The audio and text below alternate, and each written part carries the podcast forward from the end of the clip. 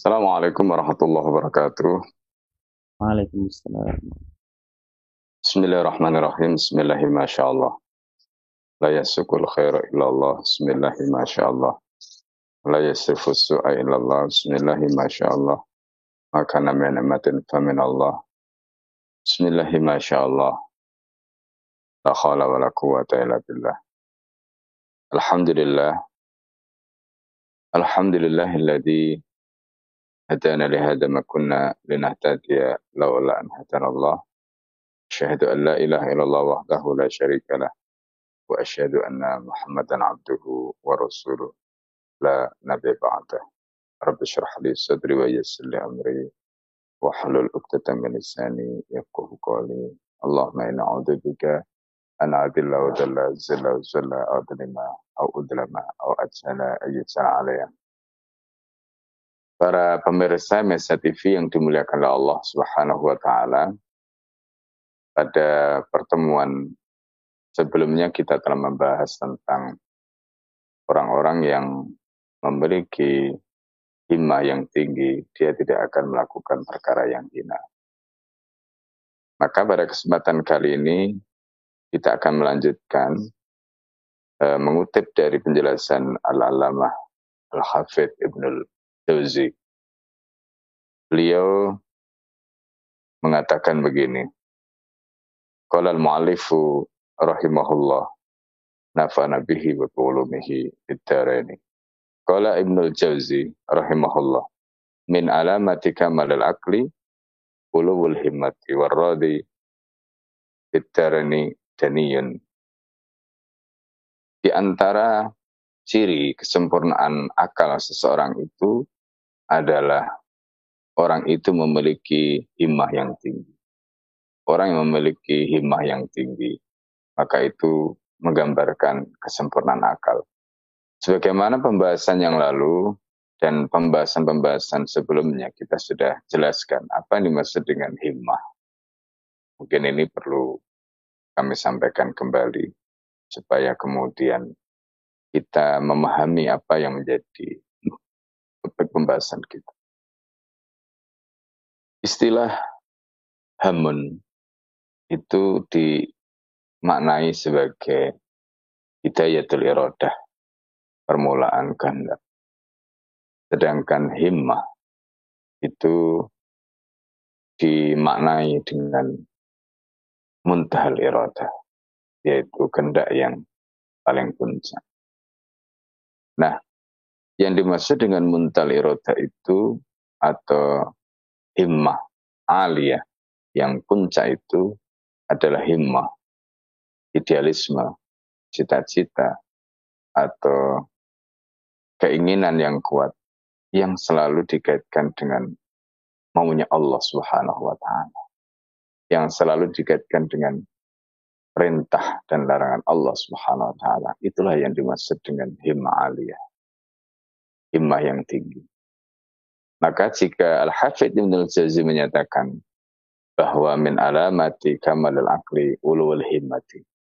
Di antara ciri sempurnaan akal seseorang adalah ketika orang itu memiliki himmah yang tinggi. Itu maknanya apa? Maknanya mustahil orang itu memiliki idealisme yang begitu luar biasa, di mana semua apa yang menjadi visi, misi, tujuan, dan orientasi hidupnya itu selalu ditambatkan, selalu dikaitkan, selalu didasarkan kepada perintah dan larangan Allah, selalu didasarkan kepada maunya Allah. Tidak akan mungkin orang bisa seperti itu. Kecuali orang itu memiliki akal yang sempurna. Karena itu dalam ungkapan tadi disebutkan min alamati kamalal akli. Di antara kesempurnaan, ciri kesempurnaan akal seorang adalah ulul himmah ketika dia memiliki himmah. Orang yang memiliki himmah yang tinggi, seperti kata Ahmad Ashauki, seorang penyair yang sangat terkenal di Mesir. Dan dalam syairnya beliau mengatakan, At-tairu yatiru bijana haihi. Burung itu akan terbang dengan kedua sayapnya. Wal mar'u yatiru bihimmatihi. Sedangkan manusia, dia akan terbang dengan himmahnya. Maka orang yang tidak memiliki himmah, dia tidak akan bisa melalang. Dia tidak akan bisa terbang. Dia tidak akan bisa memiliki gambaran yang luas tentang apakah kehidupan dia di sini maupun di sana nanti. Maka himmah itulah yang menjadikan dia bisa terbang cakrawala ufuk yang ada di hadapannya begitu luas terbentang. Dan itu tidak akan mungkin dimiliki seseorang kalau akal dia tidak sempurna. Maka dalam hadis Rasulullah SAW disebutkan, Al-Kayisu, orang yang paling cerdas, adalah mantana nafsahu, orang yang sanggup menundukkan nafsunya, jiwanya, dirinya, wa amila lima maut, dan dia melakukan amal perbuatan untuk investasi, untuk persiapan apa yang ada setelah kematian. Karena kematian itu adalah pemisah antara kehidupan di dunia dan kehidupan di akhirat. Oleh karena itu, para pemirsa MSA TV yang dimuliakan oleh Allah, maka Rasulullah menyebut di situ dengan Al-Qayyis, orang yang sangat cerdas. Dan ini persis seperti yang dikatakan oleh Al-Hafidh Ibn Jazi tadi. Min alamati kamal al-aqli ulul himmah. Orang yang memikirkan, orang yang sanggup mengorbankan, sanggup mengalahkan nafsunya. Kemudian dia berinvestasi. Dia mengumpulkan modal, mengumpulkan semua kebaikan-kebaikan yang dia lakukan hari ini untuk persiapan menghadapi kematian. Karena dia akan hidup setelah kematian dengan kehidupan yang panjang. Maka Al-Quran menyindir mereka yang tidak memiliki persiapan. Inna haula yuhibbunal ajilah wa yadaruna warahum yaman sakit. Orang-orang itu menginginkan kehidupan yang ajilah, kehidupan yang segera, kehidupan yang mereka lebih menyukai kehidupan dunia. Inna haula yuhibbunal ajilah. Ajilah di sini bukan hanya ingin cepat, tetapi kehidupan dunia secara keseluruhan. Ketika itu menjadi orientasi, itulah yang disebut dengan ajilah, kehidupan yang hadir hari ini, kehidupan yang bisa kita lihat hari ini, tetapi mereka wayadaruna waro'ahum yoman sakila, mereka melupakan di belakang mereka kalau ada kehidupan yang sakila yang berat. Kehidupan yang berat itu apa? Yaitu kehidupan pada hari kiamat.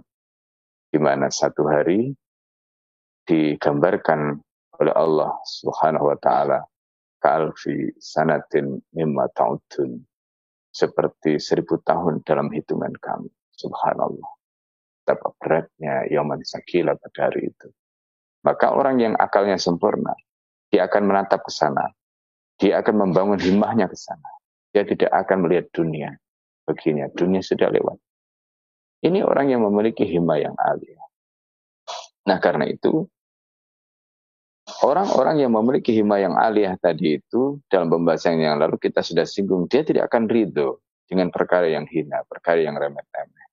Dia tidak akan diperbudak oleh nafsunya. Dia tidak akan diperbudak oleh dunianya. Kata Sayyidina Ali karamallahu wajah. Apa kata beliau? Ya dunia, ghurri ghairi, wala taghrini. Wahai dunia, kamu tipulah selain aku. Kamu tidak akan bisa menipu aku. Kamu jangan menipu aku.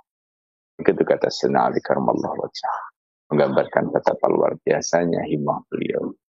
Dan juga para sahabat yang lainnya. Oleh karena itu, Ibnu Abdul Qawi mengatakan sebagaimana dinukil oleh mu'alif. Waqala Ibnu Abdul Qawi, Fala tashtagil illa bima yuksaful ula, wala tardo lil nafsi an-nafisa birrodi. Maka kamu jangan menyibukkan dirimu illa bima yuksabu al-ula kecuali dengan apa yang kemuliaan itu bisa diraih. Karena itu wala tardolin nafsi an nafsisa birroti jiwa yang nafisa yang mulia yang berharga tidak akan ridho dengan perkara yang hina.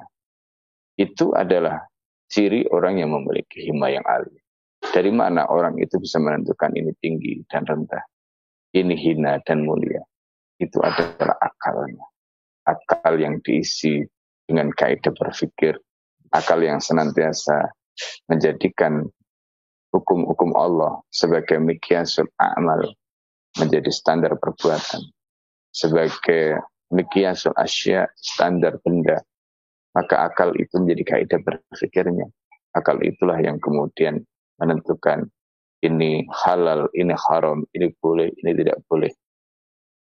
Itu yang dimaksud bahwa orang tadi itu memiliki hima yang alia. Maka dia akan menentukan mana yang dia nilai baik dan buruk berdasarkan perintah dan larangan Allah. Sebagaimana kata Al-Qadi Al-Bagalian di dalam kitabnya Al-Ansuf, dia mengatakan Al-Hasan, mahasanu syar'u wal kopiku makobahu syar'u. Yang baik atau terpuji itu adalah apa yang dinyatakan terpuji oleh syarat dan yang dinyatakan tercela adalah apa yang dinyatakan tercela oleh syarat. Itu adalah pandangan ahlus sunnah tentang al-hasan dan qobih. Karena akal manusia dalam hal ini, dalam menentukan hukum Allah, tidak punya peran. Dan karena itu, para pemirsa inisiatif yang dimulakan Allah. Ketika kita sudah memiliki akal yang sempurna, dan akal itu diisi dengan kaidah berpikir yang dibangun dengan ikatan, dengan dasar, dengan fondasi iman tadi, maka akal ini akan kita gunakan untuk melihat sesuatu, untuk melihat perbuatan, semuanya dengan menggunakan standar atau kaidah apa maunya Allah Subhanahu wa taala. Dan itulah yang menjadikan imah kita menjadi tinggi dan itulah yang menjadikan akal kita menjadi sempurna dan ciri kesempurnaan akal kita terletak di sana pada pilihan-pilihan akal kita kepada perkara yang terpuji dan tercela menurut Allah Subhanahu wa taala. Para pemirsa Mesa TV yang dimulakan oleh Allah, ada beberapa nasihat yang disampaikan di dalam kitab ini bagi mereka-mereka yang akalnya sempurna dan memiliki hima yang tinggi. Apa kata mu'alif wa qalu an ulwil himmah. Mereka mengatakan tentang himmah yang tinggi. Kun al kun al qaida alladhi ta'tarikul jiyush hawla katanya. Jadilah kamu panglima. Jadilah kamu pemimpin. Pemimpin tentara. Jadilah kamu komandan. Komandan alladhi ta'tarikul jiyush hawla. Di mana tentara-tentara itu bergerak di mana tentara-tentara itu mereka berperang di sekitarnya. Min bani zaidin anhu alaih. Dia akan menjadi sandaran dan dia di antara orang-orang yang memiliki keutamaan atau kelebihan bagi yang lain.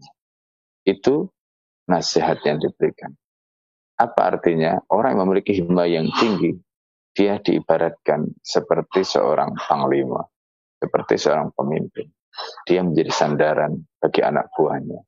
Dan dia memiliki kelebihan-kelebihan. Ketika dalam posisi tertentu, dia harus memberikan motivasi, maka dia akan berikan motivasi. Ketika dalam posisi tertentu, ketika dia harus menjadi tumpuan, maka dia akan menjadi tumpuan. Ketika dalam posisi tertentu, dia harus merancang strategi, apakah itu exit strategi, ataukah strategi yang lain maka dia telah melakukan itu dengan sebaik-baiknya karena dia adalah seorang pemimpin. Itu gambaran orang memiliki himmah aliyah tadi. Wala takunil jundi alladhi yusfaku damuhu liyasko bihi tukhatal udma allati yan'amu fi dilali al-qaidil adi. Katanya, kalian jangan jadi tentara biasa yang darahnya ditumpahkan yang dengan itu untuk mengaliri kemuliaan atau kehormatan yang dinikmati di bawah naungannya oleh seorang pemimpin agung tadi.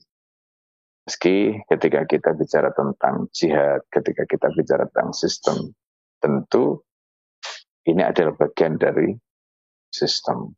Artinya tetap ada pemimpin dan ada yang dipimpin. Karena tidak mungkin semua menjadi pemimpin. Mesti ada yang dipimpin. Tetapi ketika kita bicara tentang keagungan, kebesaran, ketika kita bicara tentang idealisme, cita-cita, meskipun semuanya itu baik, tetapi tentu kebaikan itu ada pada yang memimpin. Kemuliaan kehormatan itu ada pada, ada pada seorang pemimpin. Karena dialah yang merancang, dialah yang menyusun, dialah yang menjadi tumpuan. Begitulah gambaran dari ungkapan tadi. Maka orang memiliki hima aliyah. Orang memiliki hima aliyah tadi. Dia menjadi seorang qaid, menjadi seorang panglima yang pasukan-pasukannya semuanya berada di sekitar dia, mengelilingi dia, bertumpu semuanya kepadanya. Maka dalam hadis Rasulullah SAW disebutkan al-imamu jannatun yuqatalu min wara'ihi wa yuttaqabih. Imam itu seorang pemimpin itu ibarat perisai kata Nabi Shallallahu Alaihi Wasallam.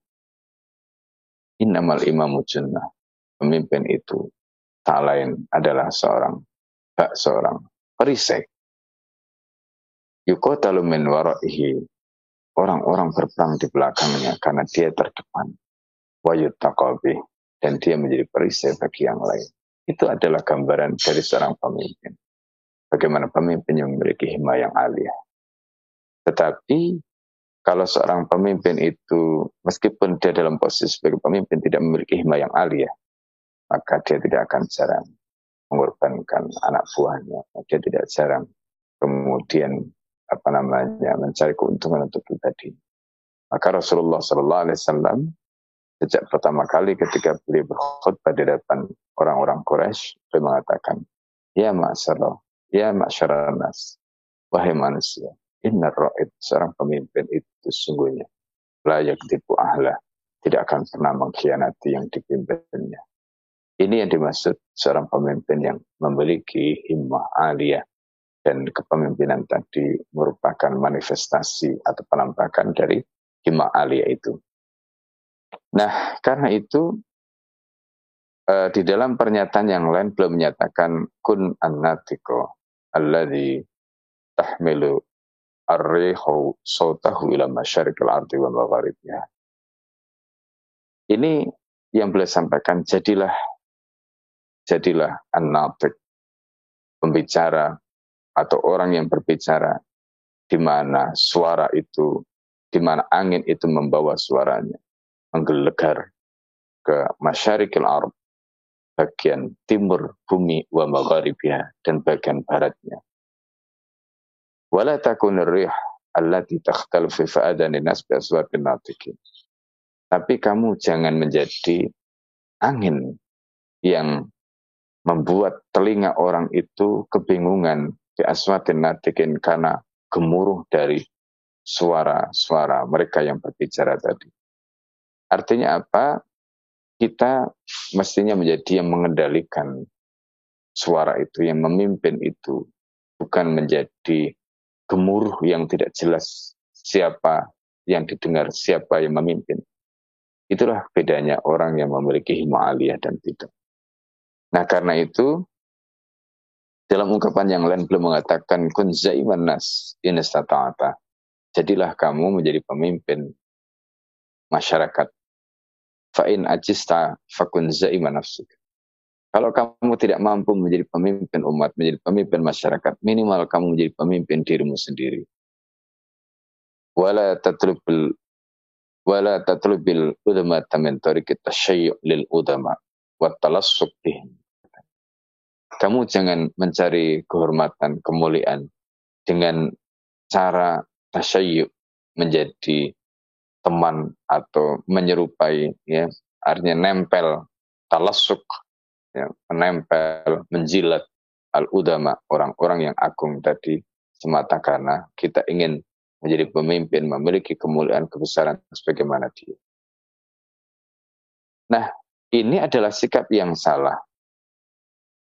Apa alasannya? Fa'in fa'alta, kalau kamu melakukan itu, kun tetapi dalil, kamu pasti akan menjadi pengikut yang hina. Bahkan dan mereka yang kamu tempeli, mereka yang kamu jilat, mereka yang kamu ikuti akan tetap menjadi para pemimpin yang mulia. Karena tidak ada penjilat yang kemudian menjadi pemimpin.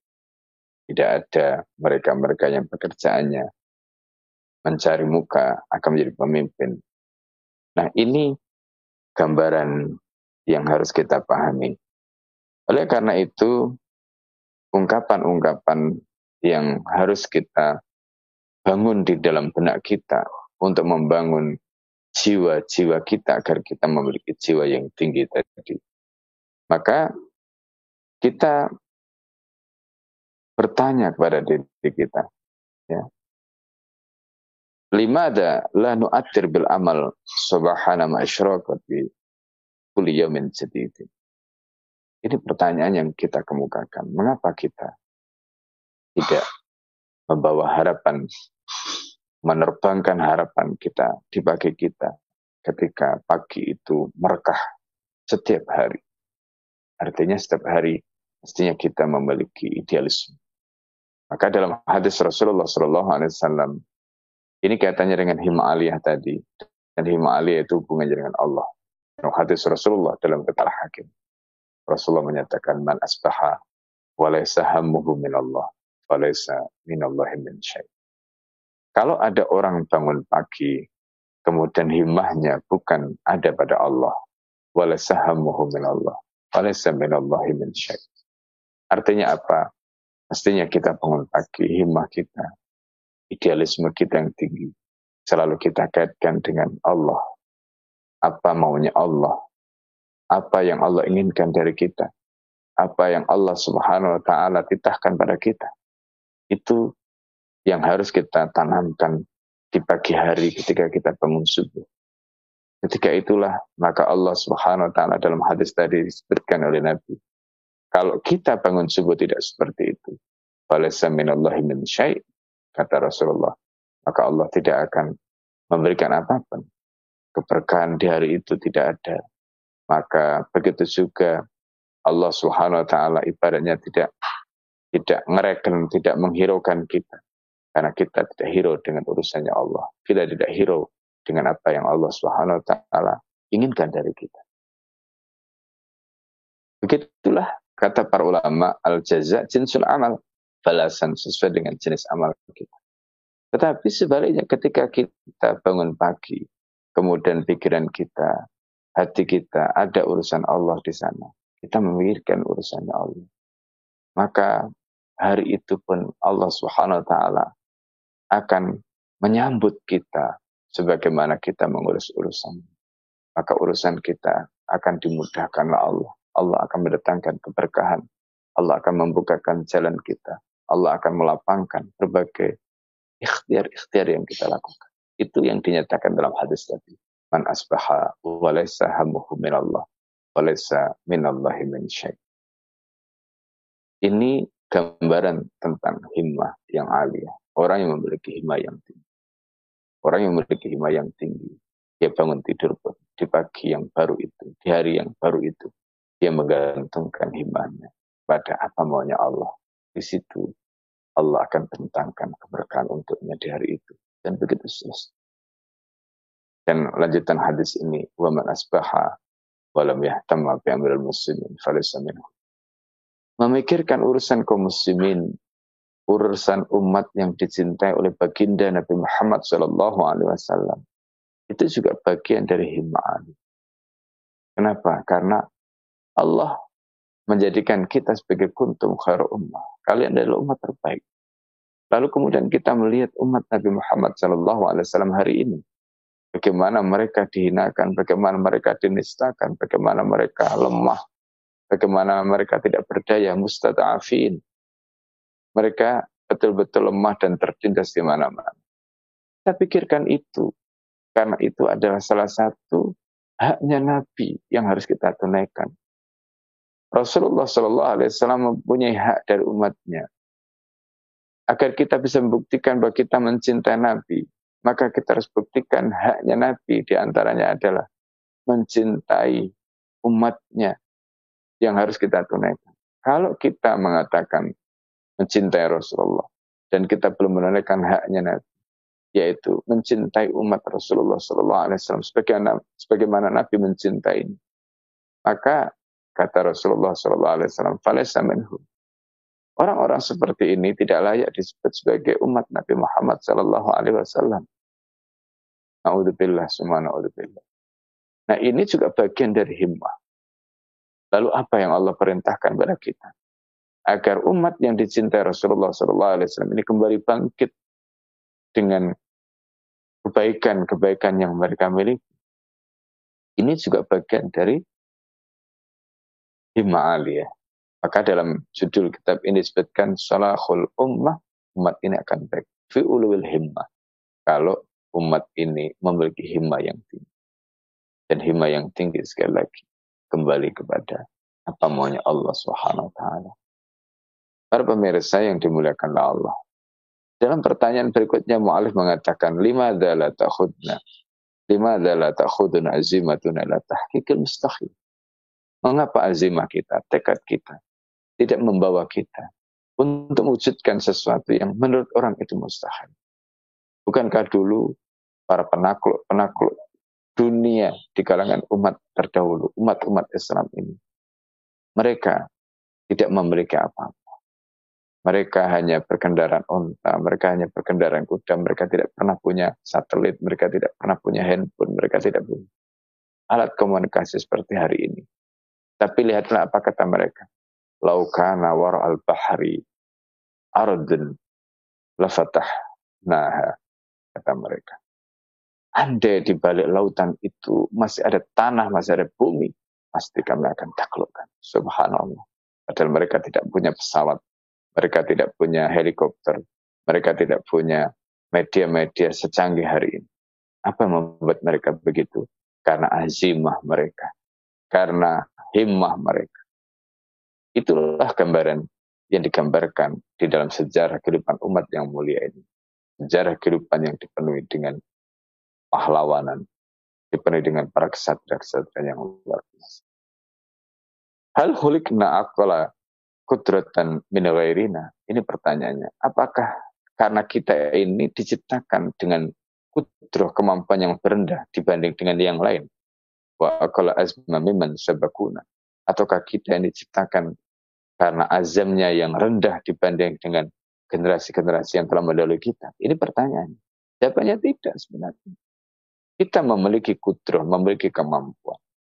Dan kemampuan yang paling luar biasa itu adalah keyakinan kita kepada risalah Nabi ini. Keyakinan kita kepada agama ini. Itu sumber dari sumber kekuatan yang paling dahsyat ketika kita memiliki keyakinan yang luar biasa kepada risalah ini, ketika kita memiliki keyakinan yang luar biasa kepada agama ini, maka semua kekuatan-kekuatan yang lain akan rontok. Itulah yang disampaikan dalam suratnya Khalid. Apa kata Khalid? Aslim tasram.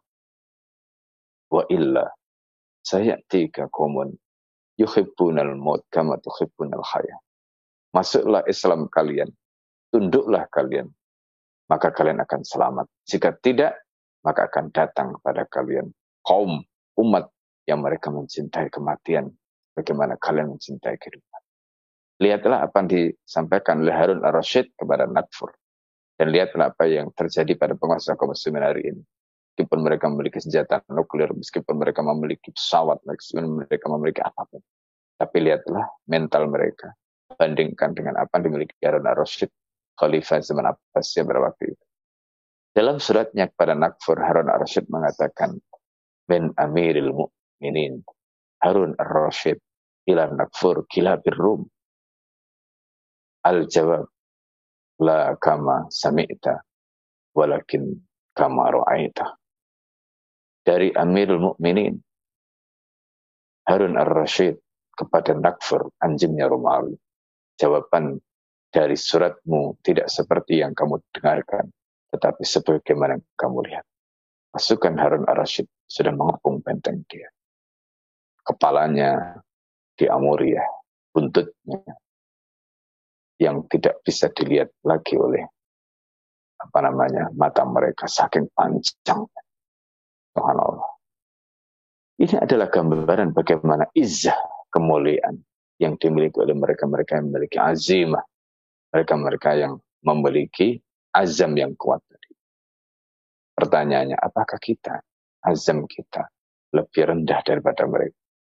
Kalau kita membangun azam itu dengan maunya Allah, dengan risalah ini, dengan agama ini, maka kita memiliki kekuatan yang sama. Tetapi hari ini, sering kali dunia membuat kita silau. Dunia sering kali membuat kita lupa. Nah, maka kita sering kali tertutup pandangan kita tentang apa yang oleh orang sebut sebagai perkara yang mustahil tadi itu. Padahal sesuatu itu bukan mustahil. Yang menjadikan mustahil karena kita tidak pernah melakukan upaya untuk wujudkan. Dan untuk wujudkan sesuatu yang tanpa mustahil di mata orang, itu tidak lain adalah himmah kita yang tinggi. Oleh karena itu, orang-orang yang memiliki himmah yang tinggi disebutkan lakin ashabal himam washabal ghayah la yanamun orang-orang memiliki himmah yang tinggi itu mereka tidak akan bisa tidur. Wa in. Meskipun kelopak mata mereka itu tertutup, tetapi sesungguhnya mereka tidak bisa tidur. Mereka mereka mungkin matanya terpejam, tetapi hati mereka tidak tidur. Dan dari sini kita bisa memahami mengapa dalam hadis Rasulullah Shallallahu Alaihi Wasallam disebutkan begitu. Rasulullah itu matanya tampak tidur tetapi hatinya tidak pernah tidur. Dari sini kita bisa pahami karena Rasulullah memiliki hikmah yang tinggi. Bagaimana dalam surat At-Taubah ayat 128 Allah menyatakan apa kata Allah terkait dengan sifat Rasulullah SAW? Azizun alaihi ma'anittum harisun alaikum bil mu'minina ra'ufur rahim. Wasallam begitu merasakan kepedihan di dalam hatinya melihat apa yang dialami oleh umatnya. Itu Rasulullah SAW. Dan harisan alaikum bil mu'minin. Punya ambisi yang begitu. Agar kita ini menjadi orang-orang yang beriman. Itu Rasulullah. Karena itu saking seriusnya Rasulullah, saking tingginya himah Nabi tadi, dari sini kita bisa memahami. Ketika Rasulullah disebutkan bahwa Nabi itu matanya terpejam, tapi ketika tidur sebenarnya hatinya tetap terjaga. Karena itulah gambaran orang-orang yang punya hima aliyah, hima yang tinggi. Dia tidak bisa tidur tenang sebelum dia melihat bagaimana keadaan umat. Dan lihatlah bagaimana Umar bin Abdul Aziz juga begitu. Tidak akan pernah bisa tidur tenang sebelum memastikan urusan rakyatnya selesai di malam. Allah. Wala tastarihun wala yastarikhun wa in tajafat junubuhum. Mereka tidak istirahat. Tidak bisa istirahat. Sekalipun lambung mereka sudah menempel di tempat pembaringan mereka. Pikiran mereka, hati mereka melayang ke mana-mana. Memikirkan urusan umatnya, memikirkan urusan rakyatnya, memikirkan urusan kaum muslimin. Ini adalah gambaran orang-orang yang memiliki himah yang tinggi. Para pemirsa yang dimuliakan oleh Allah Subhanahu wa taala, inilah gambaran. Gambaran yang luar biasa yang ditunjukkan oleh mereka-mereka memiliki akal yang sempurna dan mereka yang dengan akal yang sempurna itu maka mereka berpikir bagaimana mereka memimpin umatnya untuk mewujudkan kemuliaan kemuliaan yang Allah Subhanahu wa taala ciptakan. Oleh karena itu, nasihat berikutnya yang beliau sampaikan di dalam kitab ini, apa kata beliau? Kunir rahilatallati tahmilu umumal ummah. Jadilah kamu kendaraan yang membawa himmahnya umat. Kalau tadi nasihat yang disampaikan sebelumnya, kunil qaida, jadilah kamu menjadi panglima, menjadi pemimpin. Memang betul menjadi pemimpin, menjadi gerbong yang akan mengangkut umat ini membutuhkan visi, membutuhkan kekuatan akal, karena dia yang akan membawa mengangkut umat, yang akan membawa umat dari kondisi yang terprosok inhitot menuju kondisi irtifa, menuju kondisi yang tinggi sebagaimana umat ini di masa lalu. Dan bahkan setampal umat ini sepanjang zaman. Kuntum khair ummatin ukhrijat linnas. Kalian adalah umat terbaik yang dihadirkan untuk seluruh umat manusia. Oleh karena itu di sini disebutkan minar rijali man huwa ummatun ya'tulu ala rijal.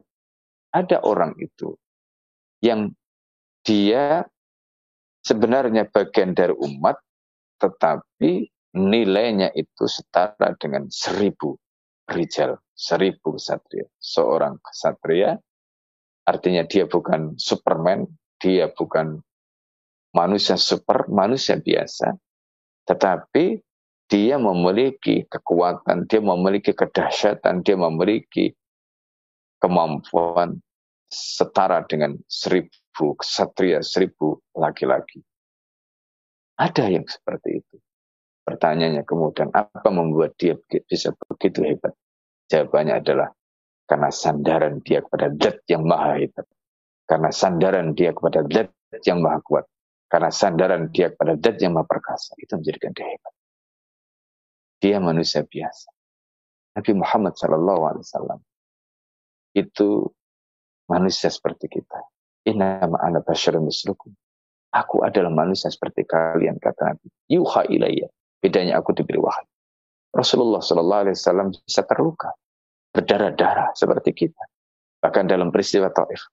Pertanyaannya kemudian, apa membuat Rasulullah begitu kuat, begitu perkasa, begitu hebat? Karena sandaran hati Nabi pada zat yang maha. Ini, ini yang menjadikan Nabi Shallallahu Alaihi Wasallam dalam dalam riwayat Bukhari disebutkan memiliki kekuatan setara dengan 100 laki-laki Bahkan dalam kitab Asyama'il al-Muhammadiyah disebutkan setara dengan 1.600 laki-laki. Itu Rasulullah SAW. Karena sandaran Nabi kepada Allah Subhanahu wa taala. Meskipun tentu Rasulullah SAW disebutkan dalam Al-Quran, Wallahu yasimu kaminan nas. Allah melindungi kamu dari upaya manusia untuk mencelakai. Itu perlindungan yang Allah berikan pada Nabi. Tetapi ala kul hal Rasulullah SAW adalah manusia. Sebagaimana yang Allah nyatakan. Ini mana basyarun masrukum. Jadi rahasia kekuatan Nabi ada pada sandaran Rasulullah SAW pada Allah Subhanahu Wa Taala. Apa menjadikan wanita lemah, budak yang dihinakan, dinistakan oleh majikannya, tapi begitu perkasa, begitu kuat seperti Sumayyah. Apa jawabannya? Sandaran hatinya kepada Allah. Imannya yang begitu kokoh. Dalam suasana penyiksaan yang begitu dahsyat, yang tidak manusiawi. Sumayyah didatangi oleh baginda Nabi Muhammad SAW. Apa kata Nabi? Apa yang diberikan oleh Rasulullah kepada mereka? Pembebasan? Ternyata tidak. Rasulullah SAW datang kepada keluarga Yasir dengan mengatakan sabran ala yasir. Bersabarlah wahai keluarga Yasir. Fa'ina ma'idakum al Sesungguhnya janji bagi kalian adalah surga. Wanita mulia yang mengerang kesakitan karena penyiksaan yang begitu dahsyat itu. Tidak pernah mengeluh. Hatta di hadapan pemimpin agung tidak pernah mengeluh. Kenapa? Karena hatinya ada Allah.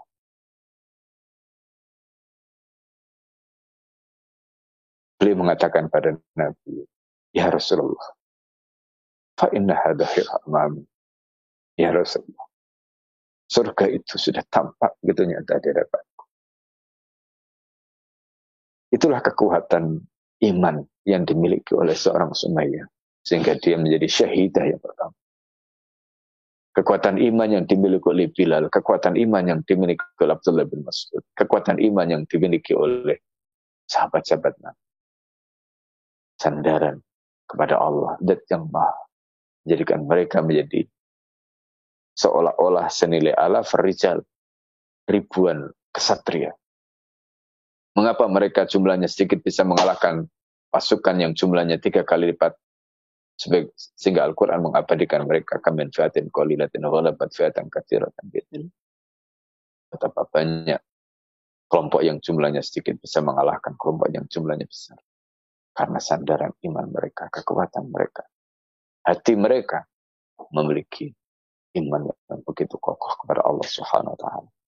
Maka dalam ungkapan ini beliau menyatakan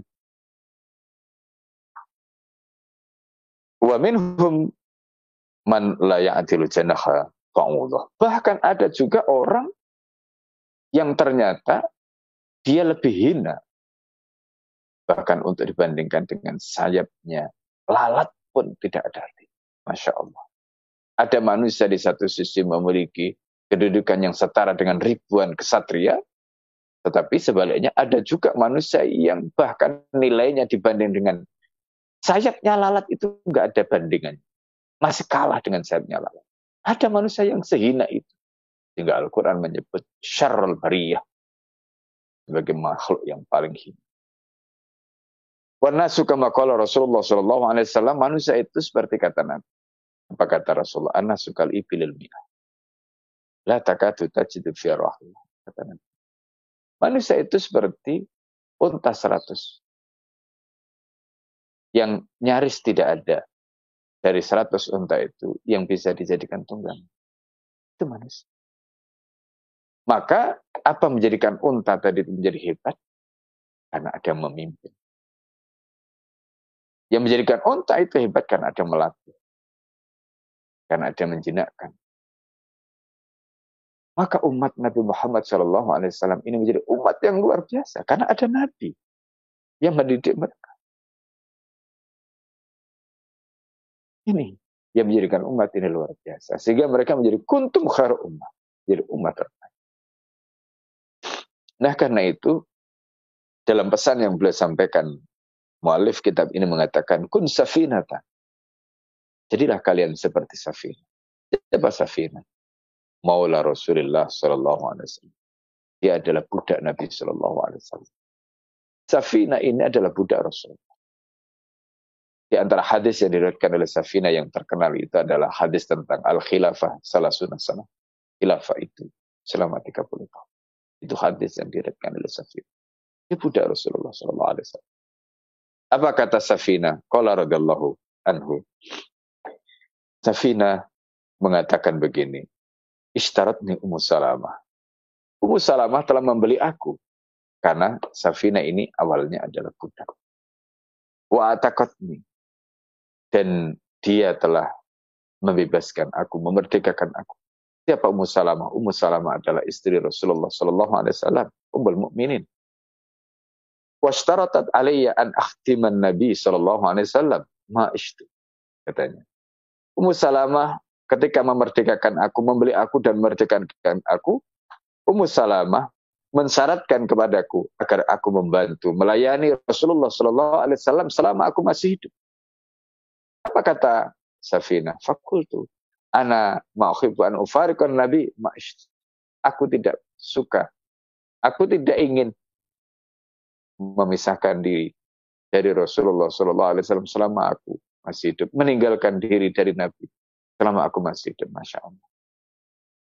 Safina, seorang budak yang dimerdekakan oleh Musa. Dalam kemerdekaannya disyaratkan, kamu harus selalu melayani Nabi selama kamu masih hidup. Dan dia memberikan jawabannya begitu luar biasa.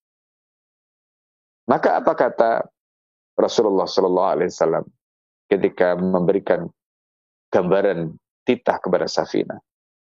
Diriwayatkan dari Sa'id bin Jahman. An Sa'id ibn Jahman qala. Sa'altu Safina tan ismihi. Safina ini adalah seorang laki-laki. Namanya Safina. Aku bertanya kepada Safina tentang namanya. Faqala maka Safina menjawab, ini mukhbiruka bismi. Aku beritahukan kepadamu tentang namaku. Sama nih Rasulullah Shallallahu Alaihi Wasallam Safina. Rasulullah Shallallahu Alaihi Wasallam menyebut aku, memberi nama aku dengan nama Safina. Kultu. Kemudian aku bertanya, lima, samakum Safina. Kata Said bin Jahman. Aku bertanya, kenapa baginda Nabi memberikan namamu, memberikan kamu nama Safina? Kala. Khoroja ketika itu kata Safina. Baginda Nabi Shallallahu Alaihi Wasallam keluar wa ma'ahu ashabuhu. Ketika itu baginda bersama para sahabatnya. Fasakul alaihim mata'uhum maka barang-barang bawaan mereka, perniagaan mereka, membebani mereka, memberatkan mereka. Faqala, maka baginda Nabi Shallallahu Alaihi Wasallam menitakan absid bisa akan. Kamu bentangkanlah pakaianmu, wahai Safin. Fabasatuhu, maka aku pun bentangkan pakaianku. Fajala fihi mata'ahum. Maka baginda Shallallahu Alaihi Wasallam menjadikan barang-barang bawaan mereka, perniagaan mereka, diletakkan di dalam bajuku tadi itu.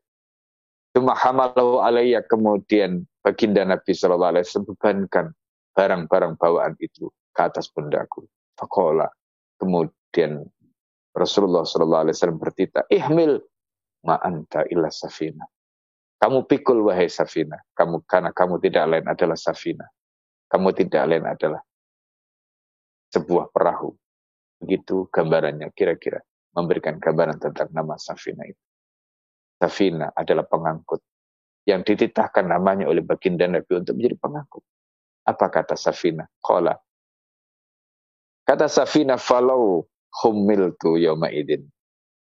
Waqrin ba'irin au ba'irani. Au khamsa. Andai ketika itu dipikulkan kepadaku, artinya dibebankan kepadaku. Ya.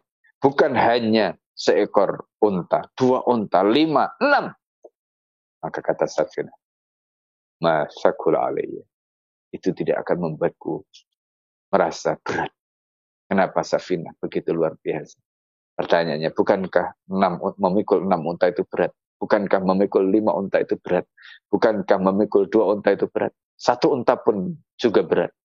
Apa menjadikan Safina tidak begitu keberatan? Safina tidak merasa keberatan dengan yang dipikulnya tadi bahkan enam unta sekalipun. Karena hatinya. Karena keyakinannya. Itulah yang menjadikan Safina begitu luar Maka jadilah Safina, kata mu'alif kitab ini. Fafhamil isyarah. Apa isyarat yang dimaksudkan oleh Safina di dalam pernyataan ini? Apa disampaikan Safina itu sesungguhnya adalah isyarat. Memang ada yang dohir. Dohirnya adalah Safina memikul beban yang berat. Itu yang dohir.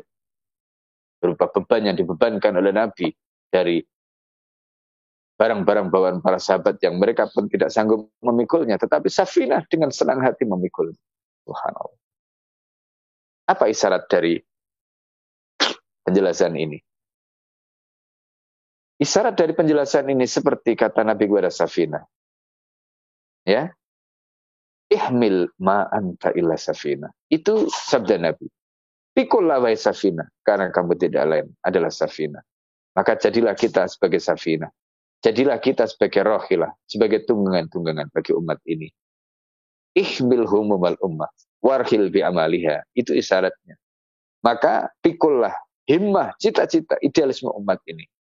Dan bawalah cita-cita mereka. Wala tashtaki sakulal humam dan janganlah kalian merasa berat dengan jangan janganlah kalian merasa mengeluh dengan beratnya cita-cita itu membangkitkan umat menjadikan umat ini menjadi umat yang mulia. Itu adalah cita-cita yang berat. Tetapi janganlah mengeluh dengan cita-cita yang berat itu. Jadilah kalian seperti Safina. Sebagaimana titah Nabi kepada Safina. Ihmil ma'anta ila Safina. Subhanallah. Wala tufarik dakwatan Nabi ma'ishta. Dan jangan sekali-kali kamu meninggalkan. Janganlah sekali-kali kamu mengabaikan. Dan janganlah sekali-kali kamu menolak apa yang menjadi seruan Nabi Ma'ishta. Selagi kamu masih hidup. Alil humam la yadurruhu ayyugharrida wahidan mata ma'annahu yugharrida.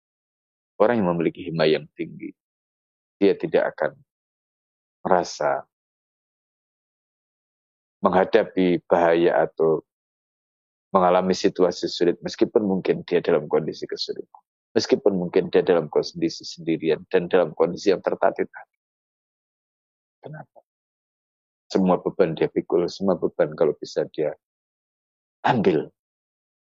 Karena ada kemuliaan di sana ada balasan yang menantinya, yaitu kenikmatan di dalam jannah yang tidak akan didapatkan oleh orang-orang biasa.